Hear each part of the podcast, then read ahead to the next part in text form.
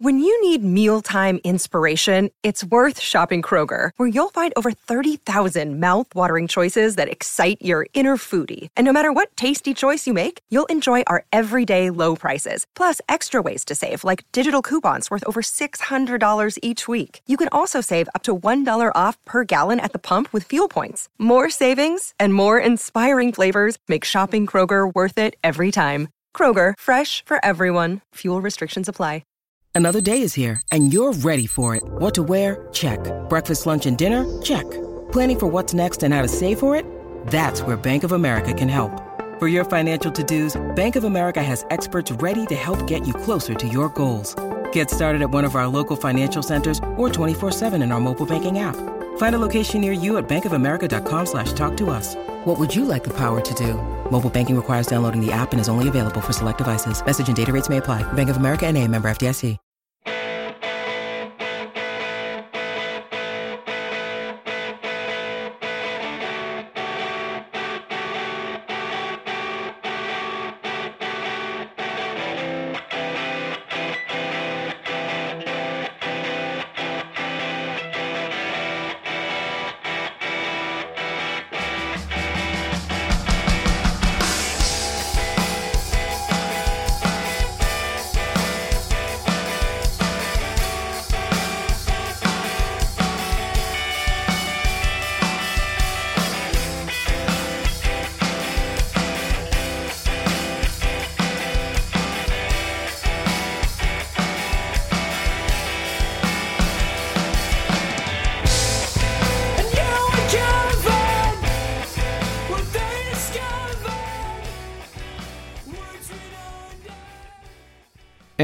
Welcome to No Filler, the music podcast dedicated to sharing the often overlooked hidden gems that fill the space between the singles on our favorite records.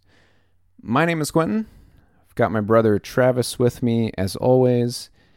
And Travis, we've got ourselves a guest today. I am so stoked. This is kind of out of the blue, but we managed to get a guest from our past to join us today to talk about a band called Ethan Durelle. Some good old boys from Waco, Texas. And we've got Joel Fruth with us today, who was the sound guy at the door, among other things, back in the early 2000s. And he helped record my band from high school's, our two little albums that we released way back in the day. Joel, you were all over that stuff back then. How are you, sir? Yeah, man, that was. I'm great, man. Thanks for having me on. That was a really, really fun time back at the old door building and recording bands, street level, and just live to tape and stuff. It was fun. Oh yeah, that was a blast.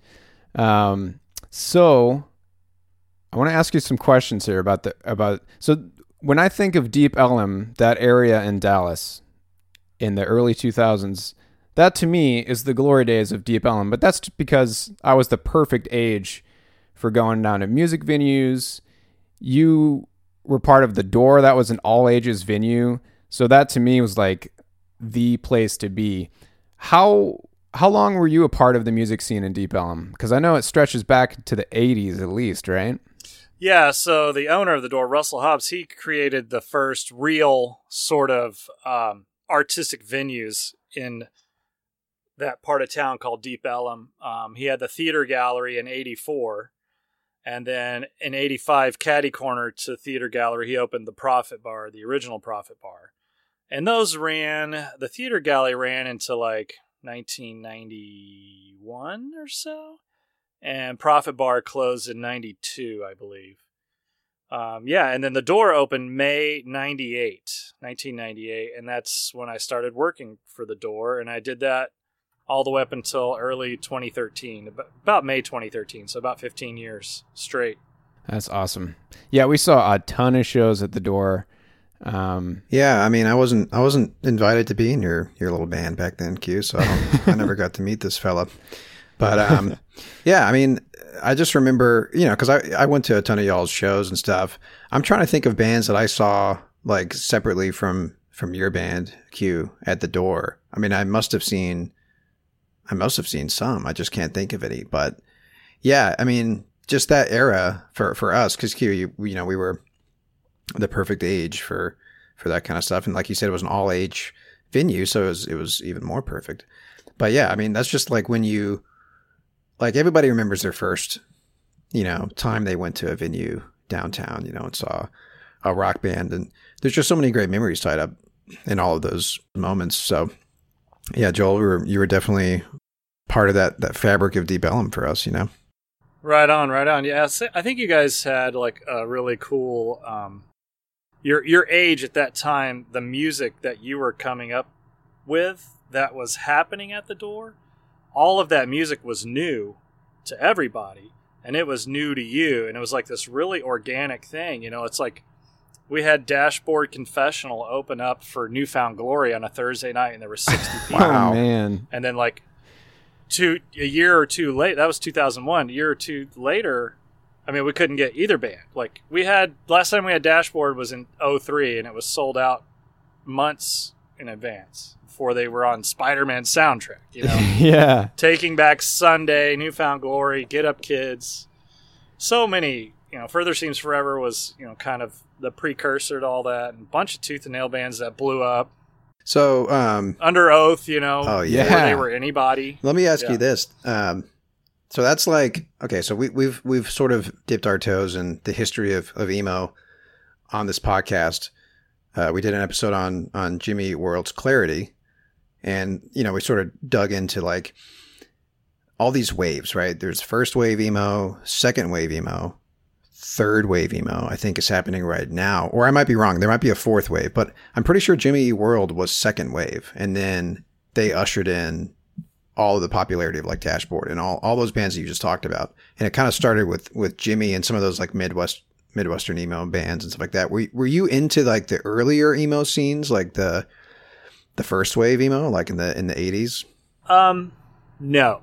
I grew up super Flanders Christian kid, so I only listened to this. It's not no joke. I was only allowed to listen to Christian music until I was about uh, starting college. I started venturing out listening to other music. You know, there was always what was on the radio, and you know, like stuff that's shoved in your face that you can't not hear.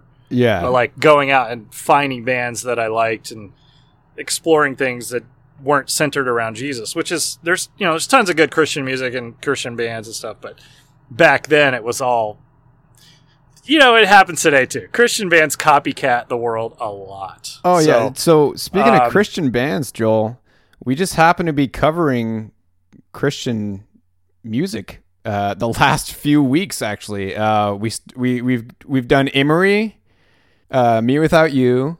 Well, that's the thing, like that, and that's what we kept asking ourselves. It's like, are these really Christian bands because they're on a Christian label? Because they weren't really singing about yeah, they weren't they weren't singing worship music or anything. I mean, this was like like Quinn was saying, it's Emery. May was technically is sometimes classified as a Christian band. I know Me Without You like explicitly sings about spiritual stuff and things like that. But like, if you didn't know that, you you, you probably wouldn't think that these were Christian bands, right? Uh, so uh, kind of interesting. Totally.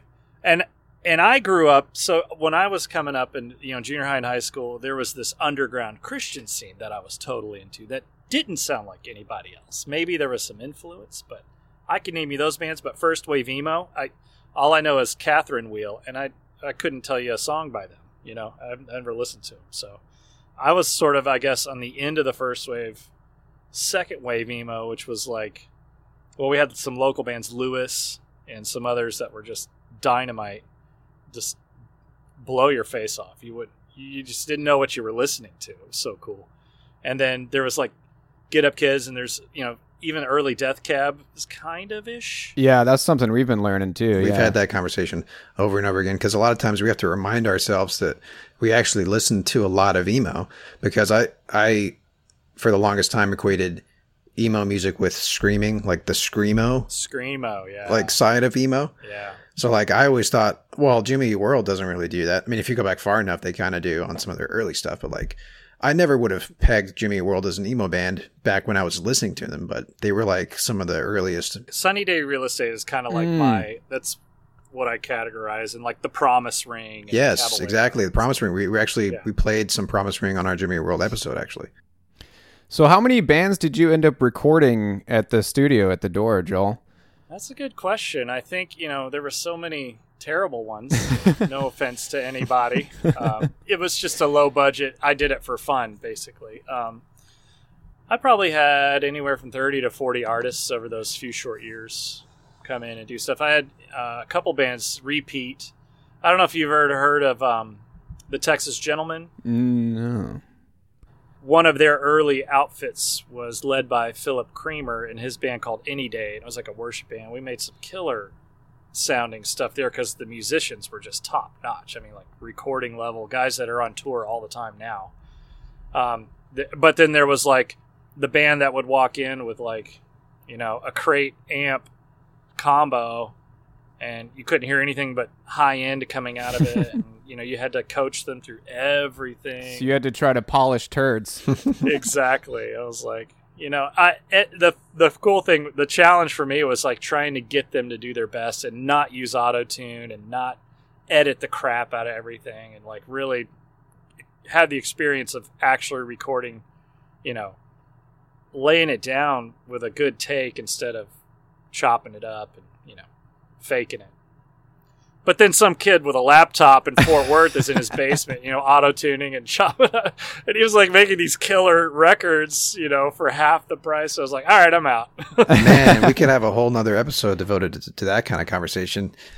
So, Joel, one thing I will always remember um, after you did some of our recordings for us, you know, anytime we'd come back and play the door, you would be the sound guy. And I remember some of our last shows, you would tweak the audio like on my snare drum or something for a certain song so that it would sound like how we did it on the recording, which I always thought was cool. It made me feel like a rock star, dude. It Right made me feel like I had a my per, uh, personal audio engineer behind the the board for us. That's cool. Yeah. It was awesome, man. Yeah. That's, Yeah. That's fun. That's fun that's kind of interesting to think about right there, because like, how many bands get to have the producer of their record be the sound guy at the venue that they're playing at? That probably doesn't happen Right. almost ever, Yeah. right? Uh, Yeah. It's very rare. yeah, that's interesting. it, it's all you know i was at the door you know i started as a sound guy and moved i was basically general manager head production head janitor you know whatever um, did everything basically wore a thousand hats. Me and Ru- it was basically a two-man operation me and russell you know. And i was there for 15 years and i did sound almost like 12 years of those and i think maybe three or four times in that you know thousands and thousands of shows that someone that was involved with the record was actually mixing the live show. It's extremely rare, very rare. Yeah, yeah, Yeah. that's that's awesome. It was a blast, man. Did you actually live upstairs, Joel? I for for whatever reason I always uh-huh. thought that you lived up there. Yeah, yeah, yeah, yeah. So when when Russell opened the door, we just had the old room. There was no balcony, and he lived upstairs in like a you know just two bare rooms. I'm talking like you know it looked like cinder block walls and plywood. I mean, it was nothing, and like one light bulb. Russell lived Yeah. up there to to make it work, and he showered at my brother's apartment, like on the other side of town Wow. and I was living at home commuting in, and my friend Justin was actually working with Russell and living in the downstairs room. This is so Man, I didn't pay rent or have a house until 2015. I never paid rent in my life. Oh, man. I moved from my parents' house down to the door. It was part of my compensation package that I did. I had no rent, but I had to go shower at my brother's house or at 24 Hour Fitness. You know, Man. it's funny stuff. And then when we moved to the new building, we had a shower in the green room, so I, I lived there. That was way, way cooler spot, but that's for another conversation, I suppose. But yeah, I lived up there. See, like to me, as like the 15, 16 year old kid that I was, that to me was like the coolest thing ever. You know what I mean? It was perks on perks, Like- man. It was cool. Joel's the sound guy. He lives he lives above the venue. How fucking cool is that? Uh, all right, so we are covering Ethan Durelle's 2003 album White Knuckles on Turned Wheels. Uh, kind of hard to describe these guys. They're kind of all over the place. Prog rock, maybe some some grungy vibes at times. Yeah, I was I was actually keeping track of all of it when I was so I listened to the whole album all the way through today for the first time in a long time, and man, do they like they bounce around from like style to style, like usually within the same track. You know what I mean? It's just so yeah. they they they do such a good job. I mean, you really like Quentin, like you're saying, you, you really can't put one genre on these guys, you know. But if I guess if you had to, like, what would you what would you call these guys? Gosh, I don't know. I I just kind of called all that stuff back then indie rock. Which Oh, is yeah. a label you throw on it because you didn't know what to what to like how to peg it, you know. But some would say that's emo, like they were emo. Yeah, So I think they fall under that category for the most part. yeah. How did you stumble uh, across Ethan Durelle, Joel? Oh Lord. I don't know. I you know bands would just email us and be like, "Okay, you're booked." Like Russell Yeah. His emails would be okay you're on. And he would always misspell your you know y-o-u-r and uh, in fact do you know forever the sickest kids? Oh, that They- sounds familiar.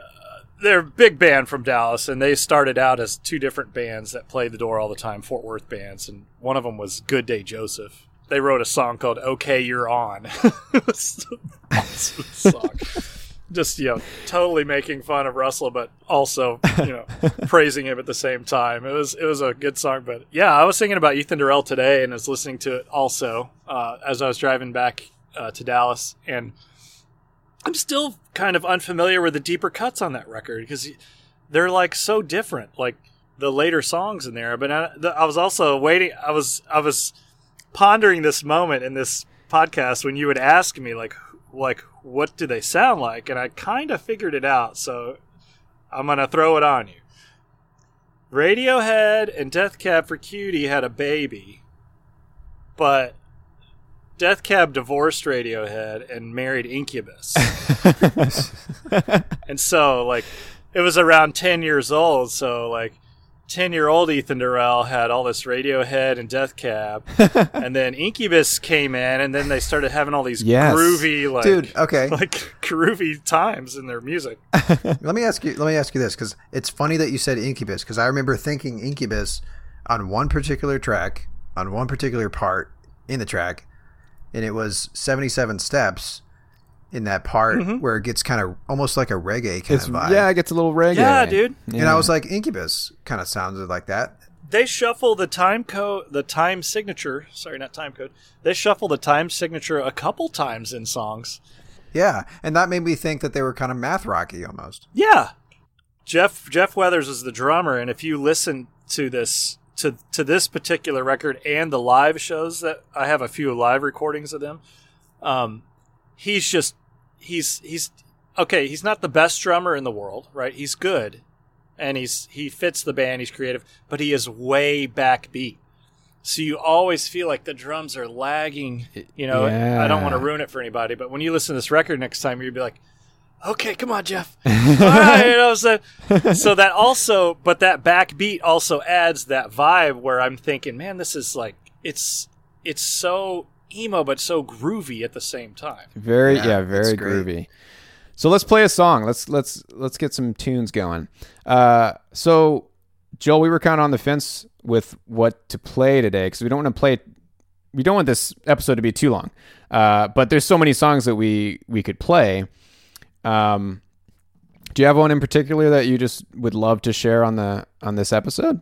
On this record, I think you know, "Accidental Killers." I see you hovering over it. But That's sort of like their what would you call it? Their uh, s- typical song. What's the I word? mean, it's like it's like You they're radio friendly. So here's the thing, like that's the one that that we had planned on playing, and then as we kept listening to the record, we were like, well, we should also play this one and this one and that one. yeah. But Accidental Killers, yeah, that is a great Yeah, one. Benny Off or Accidental Killers. That's the uh, the quintessential. There it It's got your name. there you go. It's the, The Quentin- quintessential Essential. Ethan Durelle song.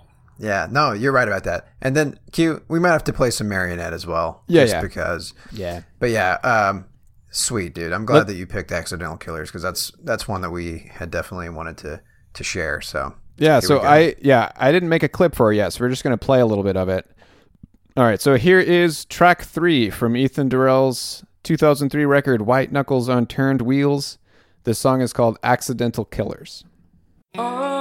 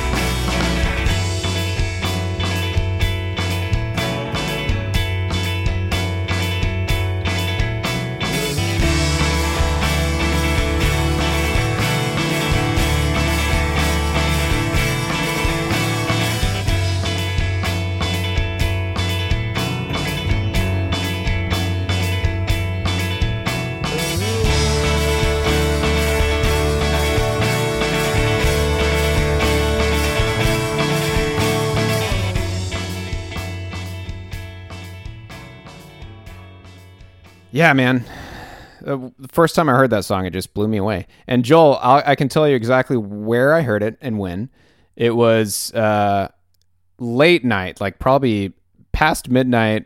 We had been we had spent the whole day recording at the door, and all four of us and you piled into. I think you had like a little tiny sedan at the time, and we drove to either Wendy's or Whataburger, whatever was open, and just got some late night munchies. And you put this song on in your car and just press play, and you were you were gushing over these guys. Maybe it was, God, it could have been 2004, maybe 2005, Oh yeah, but yeah, man. yeah, and it just blew me away. It was, it was something that I hadn't really like. I wasn't into that kind of music at the time, so this they were kind of like a stepping stone for me. I feel like. Yeah, very different from Jonas Brothers. Just Well, no, dude, we, we were so heavy into into the Strokes back then, man. That was our That's true. That was our band, right on, right on. That's a good one to be into. Interpol and all that kind of stuff. Yeah, But yeah, um, early Modest Mouse. yeah, exactly. I mean, I guess that's the the post punk stuff, right? But yeah, cute. I mean, that's the thing. It's like IQ. I don't know when you showed me the band, but I mean, I was introduced to it probably around the same time. You probably showed them to me, and yeah, it's just one of those things where it's like, man, this is fucking really good, man, and it's really different, and it's just so the way that they, and, and I think Marionette showcases it the best of how they change, even like you said, the the tempos and like how they change almost seamlessly from like style to style and stuff like that. It's very complex. Yeah, these yeah, guys these are guys are really just- good. man, we almost said the same thing. Q. What gets me is like you know my I grew up. My brother was a drummer, so I really relate to drum lines and bass lines and stuff. And if you listen, that's a really hard beat to play. Yeah. And he pulled it off live, and they they always played it perfect live. oh, and like like like you were saying, Joel, like that beat does sound like it's kind of dragging on Yeah. the whole time. Like it's it's there. if you but, listen, yeah. if you listen closely, he's always just a split second behind. There's a couple songs where that I don't know if they edited it or what. I don't think they did, but he's he's spot on on, on some of the really more difficult drum parts. But some of the stuff where he's just into the song, he's just a little bit backbeat, and I think it adds more charm to the record, especially with yeah. the sounds, the way they recorded, like the drum tracks are all the same. So they laid down all the drum tracks with basically the same miking, same room mics, you know, same compression, all that, except for 77 Steps and some other songs later in the record where they dried it up a little. I, I just like that. I like it when when records are sort of raw and they choose a sound and they stick with it through the whole record. And Oh, we're with you on that. that. is no exception. Yeah, Yeah. we're definitely with you on that. Yeah, no, I, I thought the same thing, and and, like I was gonna I was gonna bring this up to well, this is kind of a behind the curtain here, but we we almost we, we thought about or you you tried to get the lead singer on the show for us, and I was gonna ask him like I was gonna say, hey, you know this this record sounds like raw, you know what I mean, and and not not um, that's not a negative thing, like it's a it's what makes it so great, you know what I mean, is that like you said that the way that you choose to record the record, like it just brings off that that that energy and like the rawness and like the what's the what's the word? Maybe some of the, the aggression in some of the moments, like because you know the guy he screams very oh, much yeah. like Yeah. any Oh, other yeah. emo singer would, and he does it in these moments where they just kind of come out of nowhere, very exasperated and stuff like that. It's just Yeah. it's fucking great, man. I can tell you right now, Evan Lecker, he's the lead singer. He there's no auto tune. That dude just sings perfect. Yeah, Yeah. That's the he doesn't he doesn't go flat or sharp hardly even live. Like he's perfect. I just thought that was so impressed with the band that that they could uh they they pulled it off and then their live shows, I don't know if we're going to get into live shows on here, but their live shows were just so so great because they nailed it and they were so into it. That's Yeah. what that's the the few like reviews and interviews that I've read with these about these guys that I can find online. That's what everyone says is like this is one of the best bands to see live. I got to catch them in Dallas probably around this time, Joel.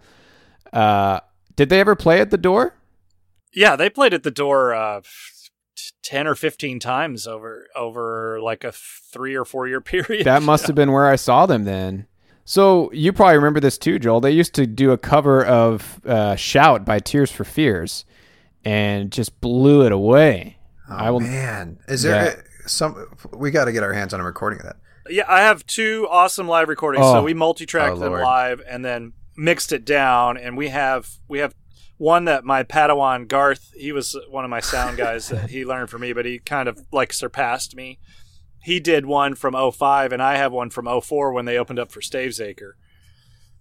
They're just they're so they're so great. You know, like I don't mean there's not really much uh, many words I can use for a band that Yeah, just uh, some kids that went to Baylor yeah. And wa- of all places, Waco, Texas. You know. Yeah, so they're uh, the guys are all from Houston, I think. Uh, all of them, yeah, everybody's from Houston, but they all went to Baylor, and that's how they that's how they formed. That's how they were able to even play the door. I mean, they probably wouldn't have drove up from Houston, you know. Yeah, that's awesome. All right, so Trav, what do you think? You want to just do those three clips of Marionette and then call it a day? Yeah, yeah. Okay. All right, yeah. So Joel, what we're gonna do now. We I, I split Marionette up into three different parts, and we're gonna play play three different clips for Marionette just to kind of show how all these different parts that they have in these songs. All right. So here is clip number one from track seven called Marionette.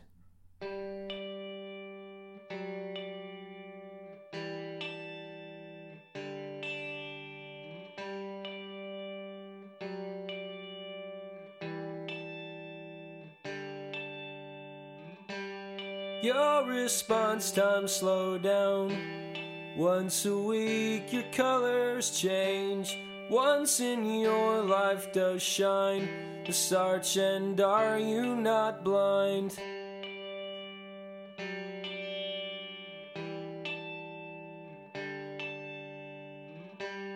Pin this right into my sleeve, paint it on my forehead. Make my eyes sting from it and starve this poet to death.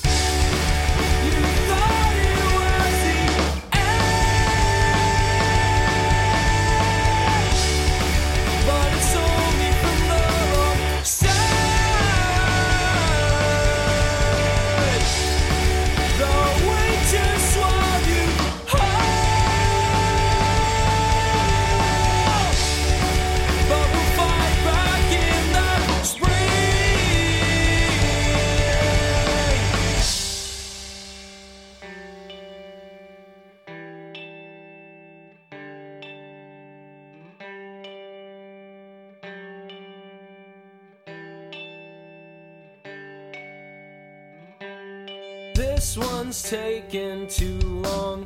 Look back, he's holding up the line. One more time.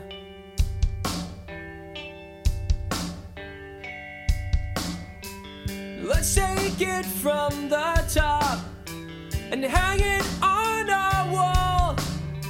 Just like religion, say goodnight.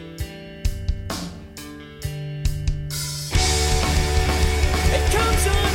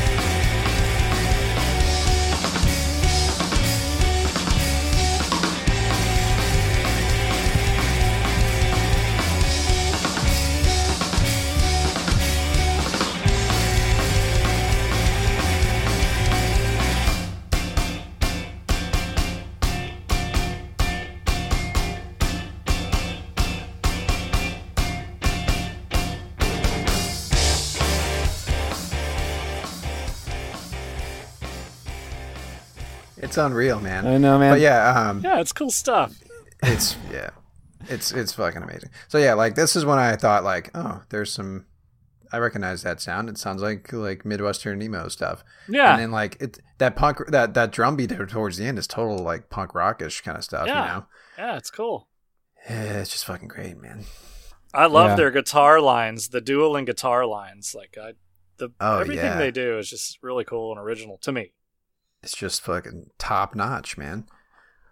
All right, let's keep this train rolling. Here's clip two from Marionette. Intuition is underrated.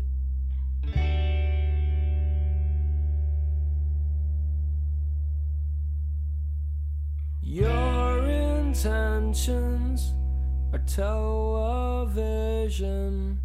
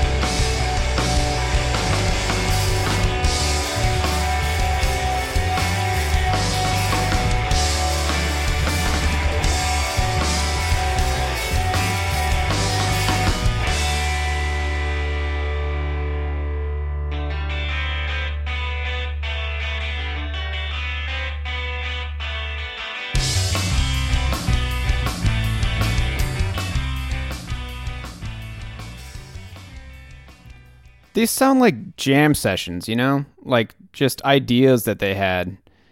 Yeah.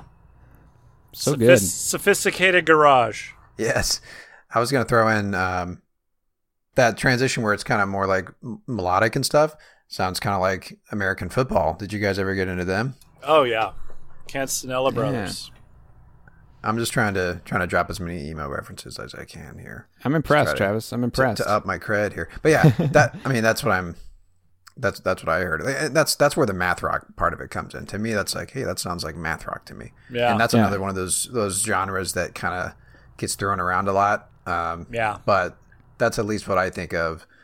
Um, Yeah, with the Especially dual like, guitar melodic kind of stuff. Yeah. Yeah, and like the drums and stuff and all Totally. that good stuff. Yeah, dude. I used to describe them as math math emo type. Yeah. Yeah, and like I said, like this is the first band of that in that style that I really got into, and it's definitely shaped the kind of music that I listen to now and over the last you know ten years, fifteen years. That's cool. Q, this was well before we got into Foals, right? Yeah, I didn't get into Foals until at least 2008 when they dropped Antidotes. Yeah, yeah. That's right. So this was well before that. Yeah. All right, let's do one more clip. This is uh, going to finish up. Uh, this is the, the very end of Marionette.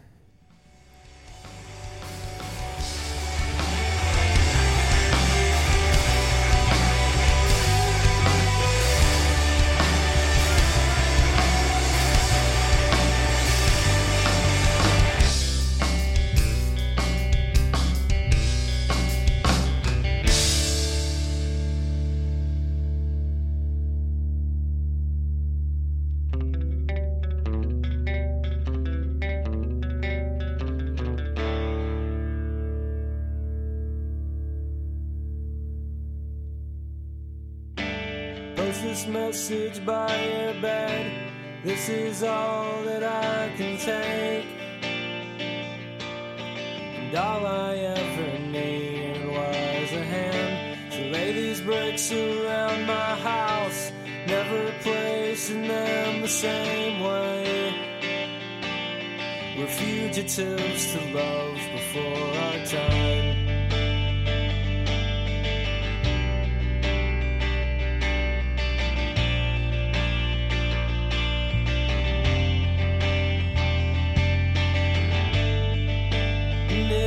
Comes running, I pray to God you're still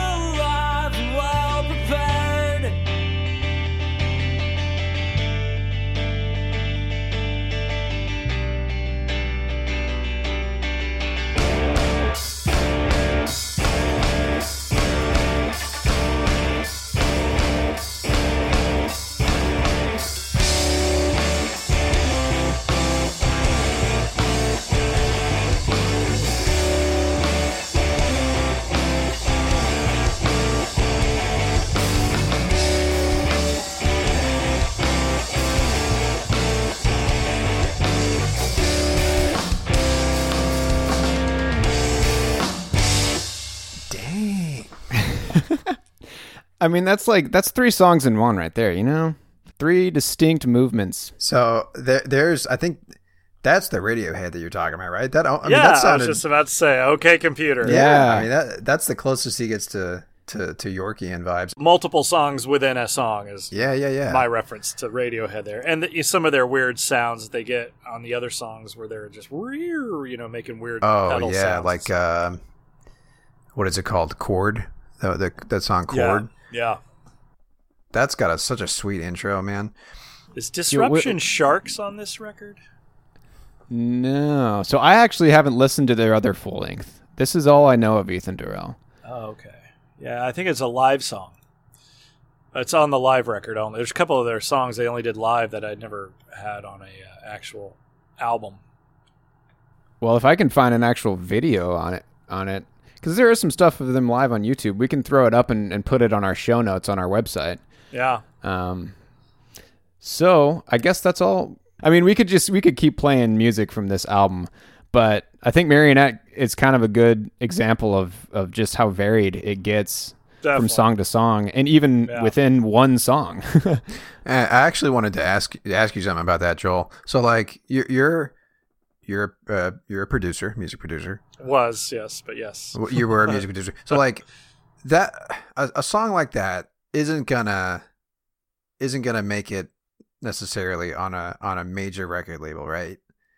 Or radio. yeah, Well, or radio. yeah. this band's not, you know, major label release material, you know. So on it, uh, it, it lives on the indie record, but you know, I would that song even be on an album that they're trying to push? You know, no, uh, obviously not. It it's it's too it's too all over the place. But when you listen to it all together, I, I think it works itself out. Yeah. Yeah, absolutely. I mean, I mean, that's what we love about it. So like if you're it's just I always think about that cuz you know, we've we've talked about so many bands that started out on small labels, got picked up by a major label, and then just had a completely Overhaul. horrible experience with Yeah. their major label. Yeah, and uh, overall, their, their sound gets completely hijacked. There's very few bands that continue on with their with their creative weapons intact. You know, like most of it gets polished up. You know, we got to take these rough edges off you so you can be palatable for, you know, the masses. Yeah, it happens often. Yeah. I made a reference earlier. I don't know if y'all quite caught it when I said early Modest Mouse instead of later Modest Mouse. Everyone loves, Right. right? Everybody. But if you listen to early Modest Mouse, you're like, what the heck is going on right now? Right, because I mean, everybody's entry into Modest Mouse was float on, right? I mean, it was for me at least. Yeah. A lot of great music back then, man. We, we were we were in high school uh, at the right time, as far as like there's, there's all this great rock music. Like you know, the, I feel like the 2000s was the last good decade for for rock. Yeah. What what say you, gentlemen? Oh god. Oh, I agree 100%, dude. That's that's uh, that's a hard one to say because you you were young and formidable, you know, and I was comparing these bands to bands I already heard, but there was a lot of original cool stuff. The, the thing about the Doors, we were getting all these bands on like polyvinyl and all these small little labels that no one knew, and then all of a sudden kids would tell us. Oh, you have such and such coming, and we'd be like, "Well, yeah, who are they?" You know, like we didn't even know anything about them, and then there would be like a thousand kids there. You know, I remember we had uh, we, we had uh, say anything the first time, and it it was Oh, like yeah. I sh- saw them at the door. giant show. But the next time we had them, it was Paramore, say anything, and me without you, the same bill. What the heck? you know, Mars Mars Volta's very first tour ever on Halloween Oh, night uh, was Oh, a Wednesday, dude. 2001. Oh, Um, man. what's their names opened up? The Oregon and uh, the husband wife team, um, Mates of State, and the anniversary and Mars Volta. Mars Volta's first tour ever, like on a Halloween night on a Wednesday. That that type of stuff happened at the door all the time. Yeah, that's so awesome. Yeah, we were getting inundated with creative bands that had nowhere to play because regular clubs wouldn't book them, and we were in with these booking agents. Who are like, "Hey, let's just do this. Let's send you these bands and see what happens." And it, it was always just monster. Yeah, I guess what I I wasn't uh, yeah, I didn't say that it was it was the the last like it was the it was the greatest decade for rock. I would just mean like rock post 20 you know 2010 onward I, I feel like there just hasn't been you have to search harder to find them you know what i mean I actually, I, I totally agree. they're with you. out there they're definitely out there you just have to you have to find them yeah I, I was thinking of that today, and I was like, Ethan Durelle would. No one would go see him today because they don't do. They don't have any beats or sequences or or keyboards or any like you know weird shit. It's just rock. You know, it's like Yeah. na- Yeah. name me a new rock band that's coming out right now. You're you're totally I mean, right. you can't even put Tame Impala in that category anymore. No. You know, Not anymore. Yeah. Nope. there's always at least one keyboard. that's true I I had this conversation with this band from Chicago called The Kickback. They're really great. And they would come play a show to like five people at the Prophet Bar and melt faces. And I've, I've seen them in New Orleans, I've seen them in another state, and it'd be like 10, 20 people, and they would melt your face. And it was so good. And they're like, yeah, we don't have any beats. You know, we don't have any samples in our song. We're a, we're a rock band. It's like there's no room for a rock band anymore. It's really sad. Yeah, yeah. But no, hey, I'll tell you what though, man. I, I'm gonna I'm gonna name drop these guys as often as I can. This band called Narrowhead, they're out of Houston, dude. It gives me so much hope. They're bringing back the the grunge sound in a, in a big bad way. Like gr- grunge is kind of having a, a resurgence. Uh, You just have to kind of look for it, but it's almost like uh, shoegaze. The shoegaze sound, the dream pop shoegaze sound, is sort of almost morphing, like bringing in elements of grunge and stuff. So there, you just have to look for it. It's out there. that whole doom um, they call it doom you know doom, Doom metal, yeah. yeah it's I'm all over it. kind of like there's some that's real doomy but there's some more like shoegaze like cloakroom you know where it's just or or true widow they're from dallas you know just just huge sound and i think you know that's been the undercurrent for a long time it, it should it should rise to the top pretty soon you know like you're saying i need to hear this narrowhead i think oh, you'll Oh, love them, man. Joel. Dude, lis- listen to listen to the record called Satisfaction. It is unreal, dude. It is so good, man. Will do. It's it's probably my, my one of my favorite records from the last decade for sure. Um, all right, hey, so let's. You guys want to segue into our "What You Heard" segment? Yes. Sounds good. So this is where we bring a song to the table, just something that we heard in between recordings. Uh, Joel, how easy is it going to be for you to send me a song right now? We can let you go first, Send you a song. Uh, or unless you c it's on Spotify, I can just. it's on Spotify. Okay, cool. um, what is the artist name? It's a band called Pinegrove. One word. That sounds familiar. Pinegrove. Okay. Is this the? Is it the new single? No, that's the latest release, but uh, their their quintessential song is that first one. It's called um, uh, "New Friends." The- Uh, Old Friends? Old Friends. Excuse me. New Friends. Old Friends. The B, the, the B side is called New Friends. All right, cool. Let's play it. So here's a song from a band called Pinegrove. yeah. Anything else you wanna you wanna say about it to tee it up, or you, you want us to just play it? Well, yeah. So, like, you know, I'm pretty jaded on music, and when I hear something, I latch onto it. These guys have three or four records, Audiotree, all kinds of stuff right now, just because it's so genuine and raw. I hate using that word, genuine. It's so heartfelt. I hate using heartfelt, Yeah. but it's very genuine. They're, they're, the guy is young. He's totally mental. He's like the youngest uh, Ryan. Is it Ryan Adams? Yeah, Ryan Adams. It's like Yeah. Whiskeytown Ryan Adams. This is the new Whiskeytown Ryan Adams. Without the crazy, crazy, I'm gonna fire my whole band. They do have a they do have a rotating cast of characters that play, but it's the drummer and the guitar the second guitar player are always in the band, but they they rotate. And it's just very wordy, like, you know, SAT words and he makes them work. So that that very first song's good. Um, there's another one on there, but um, Old Friends is good. Let's do it. Awesome. All right. I'm stoked. Here is a song by Pinegrove. It is track one off their album Cardinal. The song is called Old Friends. Walking outside labyrinthian over cracks along under the trees. I know this town grounded in a compass, cardinal landing in the dogwood. I keep going over it over and over. My steps iterate my shame. How come every outcome's such a come down? Lately afternoon with the shades drawn down. Kept saying I just wanted to see it. Saying what's wrong with that needle shaking outlines in a compass. Every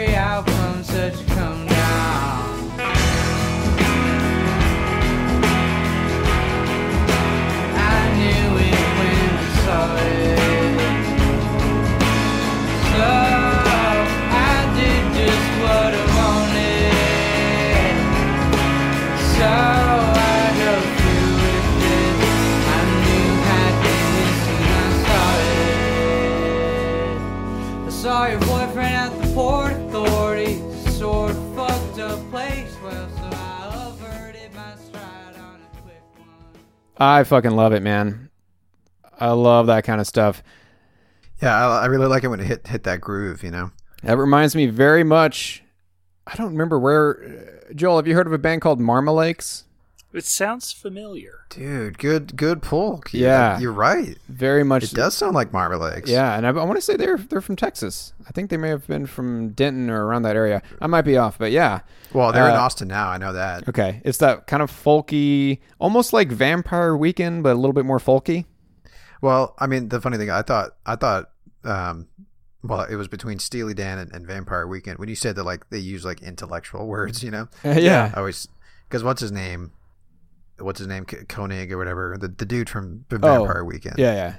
Didn't they kind of write like Oxford, comma was that song on their right. debut record? Like right. most people don't know what the hell you're talking about. Kind of like uh, James Mercer kind of stuff, right? The guy from the Yeah. Shins. Yeah. All right, Chev, I'm, I'm going to go next here. This is an artist named Thanya Iyer. She is. I, honestly, I don't know much about her. I haven't listened to a lot of her stuff, but she's got an album coming out uh, at the end of this month. Travis, I'm going to play this song mostly for you because I know you're going to love Okay. it. This is something that she did with a couple other, I think they're just producers. They go by Day Rhythm, and this track is the only one of theirs that pops up. So it was a collaboration with with Thanya Iyer. Um, Are you gonna Are you gonna tell me why I'm gonna love it, or do you want me to just kind of like tell you why I love it? Oh, you tell me why, dude. Okay. So this is a song that came out in 2019. Uh, it is called "Honest Echo."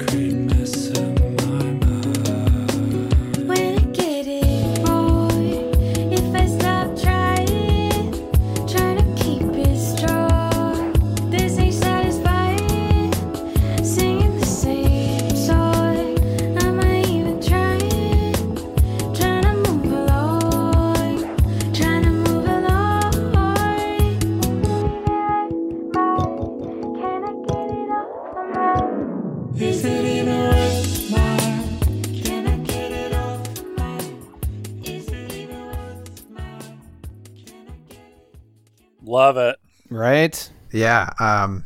So I'm guessing Quentin that you thought of me because they they sound a lot like, or at least the lead singer sounds a lot like the um the Mr. Twin Sister Yes. lead singer Andrea Estella. Yeah. I, I felt Yeah. like this was like a good blend of like Mr. Twin Sister and like Kings of Convenience, just with like the way that that guy sang. Yes, I thought that too Yep. because we're twin brothers. Um, You guys yeah, 'cause know I- way more bands than I do. Well, so okay, um, Joel. I don't know if you knew this, but Josh, as in Josh of Days Old Dream, Quentin, and myself had a, a music blog that we ran in like the 2010s. I mean, for about four or five years, and so all these bands from that era we we tried to cover, and that's maybe where all of this obscure knowledge comes from. But yeah, that's Gotcha. probably the first. Yeah, that's a guarantee the first time we came across Mr. Twin Sister. Oh, back yeah. when they were called Twin Sister because they opened for um, what was that band called? Q that they Mo- uh, my morning, or not my morning. No, no, Mo- uh, my- morning Benders. Morning Benders. Yeah, Yeah, yeah. I don't remember them because Mr. Twin Sister blew them out of the water. Uh, okay, so again, her name is Thanya Iyer, uh, and that again was a collaboration. So her other stuff is a bit more eclectic, maybe not as like dancey or groovy. Uh, but she's got an album coming out on July 31st called Kind, and she's got a couple singles that she dropped from that. I'm pretty excited to hear more from her. All right, Trev, what you got for us? What you been hurting? All right, man. We're gonna we're gonna bring it on home here. So, Q, as you know, I've been stuck in in the '90s Oh, for yeah. the last few weeks, Yeah, dude. just kind of bouncing around from like these more obs- like obscure, and I don't know how obscure they were. They may have had lots of attention, but these weren't '90s rock bands that that had the mainstream attention that the bands that we listened to because that's what we had exposure to, like the Pearl Jams, the Stone Temple Pilots, the Nirvanas, all that stuff. I really enjoy finding these. To me, it's like I'm stumbling upon them for the first time. But these more obscure bands like Hum, which uh, you know they have a huge cult following. oh yeah. Yeah, and they just put out a new record. I don't know if you knew that, Joel. No. But uh, and then uh, so the band that I brought a few weeks ago, they were called. Um, God damn it, what were they called? Now, brother. Uh, shit, dude. Hold on, I got to save to my. You're gonna edit this together to to make it sound like I No. just forget about these. I got to mention one more band that, uh, you know, it's rare for me to like a band. So if I can throw a name in there, just bonus material. Why Oak? Oh, oh, I've heard of that. yeah. Dude. Uh, I, f- I just read their names on somewhere. I don't know how I, I read that name, but like I feel like maybe they, dude, where did I? I literally just read the name of that band today. I don't know if it was uh, uh, on my Facebook feed or something, but they're probably getting on a TV show or a movie or something because they're they're phenomenal. probably, probably. Um, no, okay. The band I brought a few weeks ago was called Unwound, and I was blown away by them. So anyway, I stumbled upon this next group in like a similar to Unwound kind of uh, playlist or something like that. Anyway, um, I'm gonna I'm gonna read a sentence from their Spotify bio because I think it describes them really well. This band is called June of '44, and I'm just gonna I'm gonna read this here. They craft loud, dissonant, complex guitar rock as intellectual as it was forceful. And I think that's a good description. So we're going to play a song off of their record Four Great Points that came out in 1998. This song is called Cut Your Face.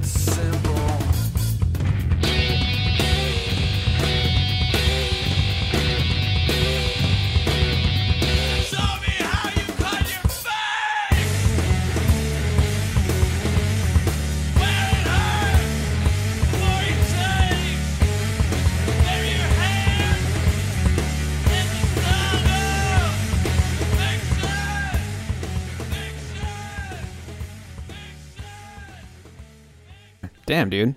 I love it. Dude.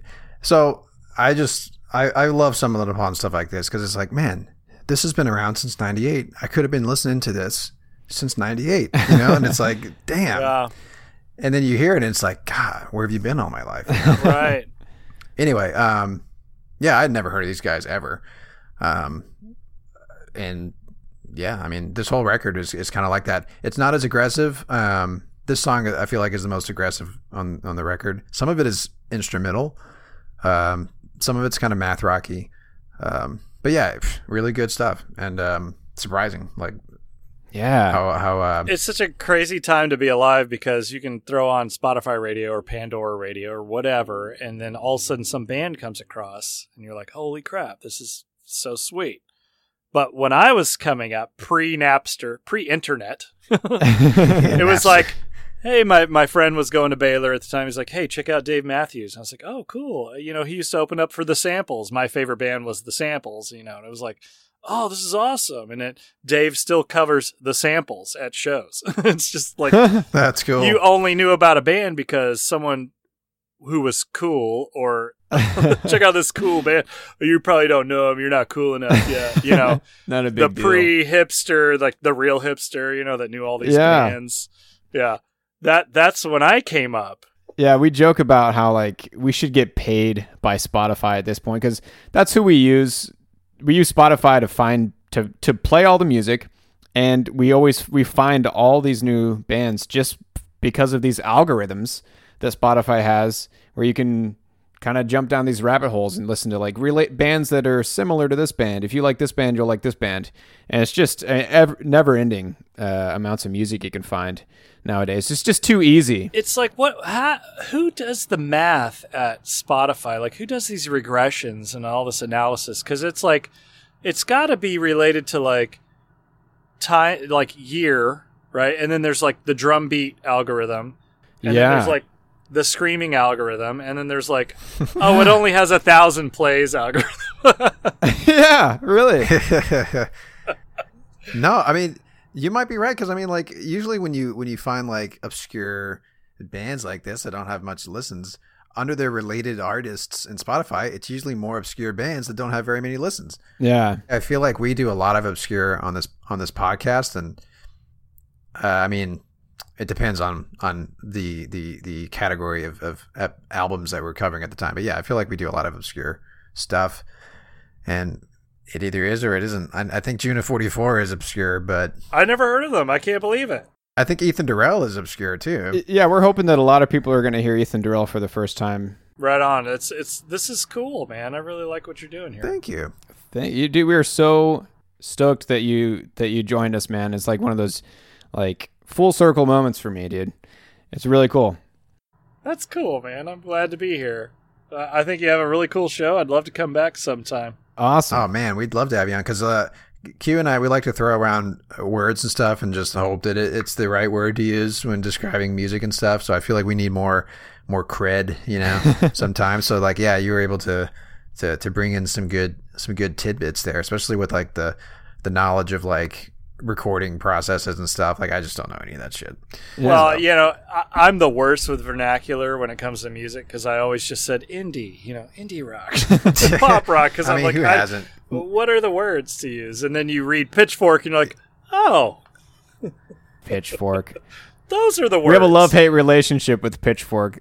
A pitchfork review always sounds like the person is writing, uh, I don't know, some sort of like a uh, creative writing assignment or something like that. Yeah. Or Yeah. hate speech. Yeah, Yeah, hate it depends on the dude. Back when we had our music blog in the 2010s, Pitchfork just wrote the most obnoxious, like pretentious reviews of stuff. But I feel like they've kind of evened out a little bit. It's not as it's not as absurdly like over the top like critique of an album, you know. Well, probably because the writers that were there were like, this this place is becoming too mainstream, so they went on to like, you know, the Portlandia, you know, Dude, you're music right review. about that. they they wrote scripts for Portlandia. right. Well, that's it, huh? Trav, you want to wrap us up? Put a little nice bow on it. So uh, you can find us on nofillerpodcast.com where you can find all of our show note pages for every episode uh, where we list out all of the tracks that were played on an episode as well as any uh, sources that we cite or in this case if we have any like extra material that we're sharing with you guys like some of the stuff that Joel's going to send us for Ethan Durelle we'll drop it on the website and you can also find us on the Pantheon Podcast Network you can find a ton of other great music podcast content and uh, that's it. Oh, uh, follow us on Twitter at No Filler Podcast. Uh, if you interact with us on Twitter, we will probably talk about you on the show. Uh, and that's it. So, Yeah, I've got an outro for us. okay. friends. He's got an outro. What, what you got? Uh, so what's his fucking name? Oh, Evan. So Evan, Mr. Evan Lecker, uh, is in. Well, apparently he's in quite a few other bands, but he was in a band called Holy Fiction Yeah, that was right after Ethan Durelle. right after Ethan. Yep. Yeah, so uh, I just started listening to this stuff today. Actually, um, they have at least two albums. I don't know; they might have more than two, but there's two that are popping up on Spotify. And Spotify, if you're listening, we would love to get paid at this point. Yeah, dude, Uh, we're like we're, we're peanuts to them, dude. They're Yeah. like who? I hear a mouse talking. That's what they. Yeah, right. Seriously, just okay. Uh, so this is kind of a more folky band, but there are definitely those Ethan Durelle moments in this record. Um, so this is an album that came out in 2010, and we're just gonna we're gonna fade us out with the first song from this album called "Hours from It." The song is called "Iron Eyes." And Joel, once again, thank you so much for doing this uh, today. We had a blast. We would love to have you back on whenever you are down. Right on. I totally would love to. It, this is awesome. Awesome, awesome. Awesome. Alrighty, y'all take care. We will shout at you next week.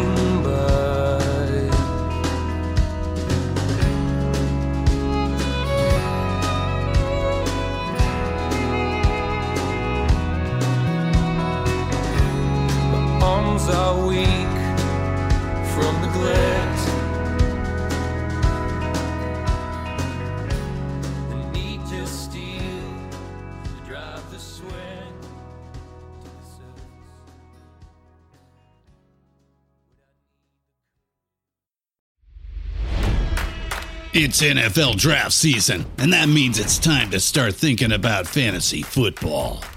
FantasyPoints.com features industry leading experts and prognosticators using proprietary hand charted data to help you score more fantasy points. FantasyPoints.com is the place to go for whatever kind of fantasy football you play. Whether you play fantasy football, daily fantasy sports, or do a little bit of everything, Fantasy Points has the meticulously researched content to guide you to victory. And why wait for the fall? Fantasy Points also covers the new spring football league, the UFL. Join the guru, John Hansen, Scott Barrett, Joe Dolan, and other massive names in the fantasy football universe with an exclusive offer. Use code Pantheon for 15% off any fantasy points package, including the all in package, with access to every article, tool, and data nugget that Fantasy Points has to offer. That's fantasypoints.com and code Pantheon for 15% off at Fantasy Points. Fantasypoints.com. Code Pantheon. Score more fantasy points.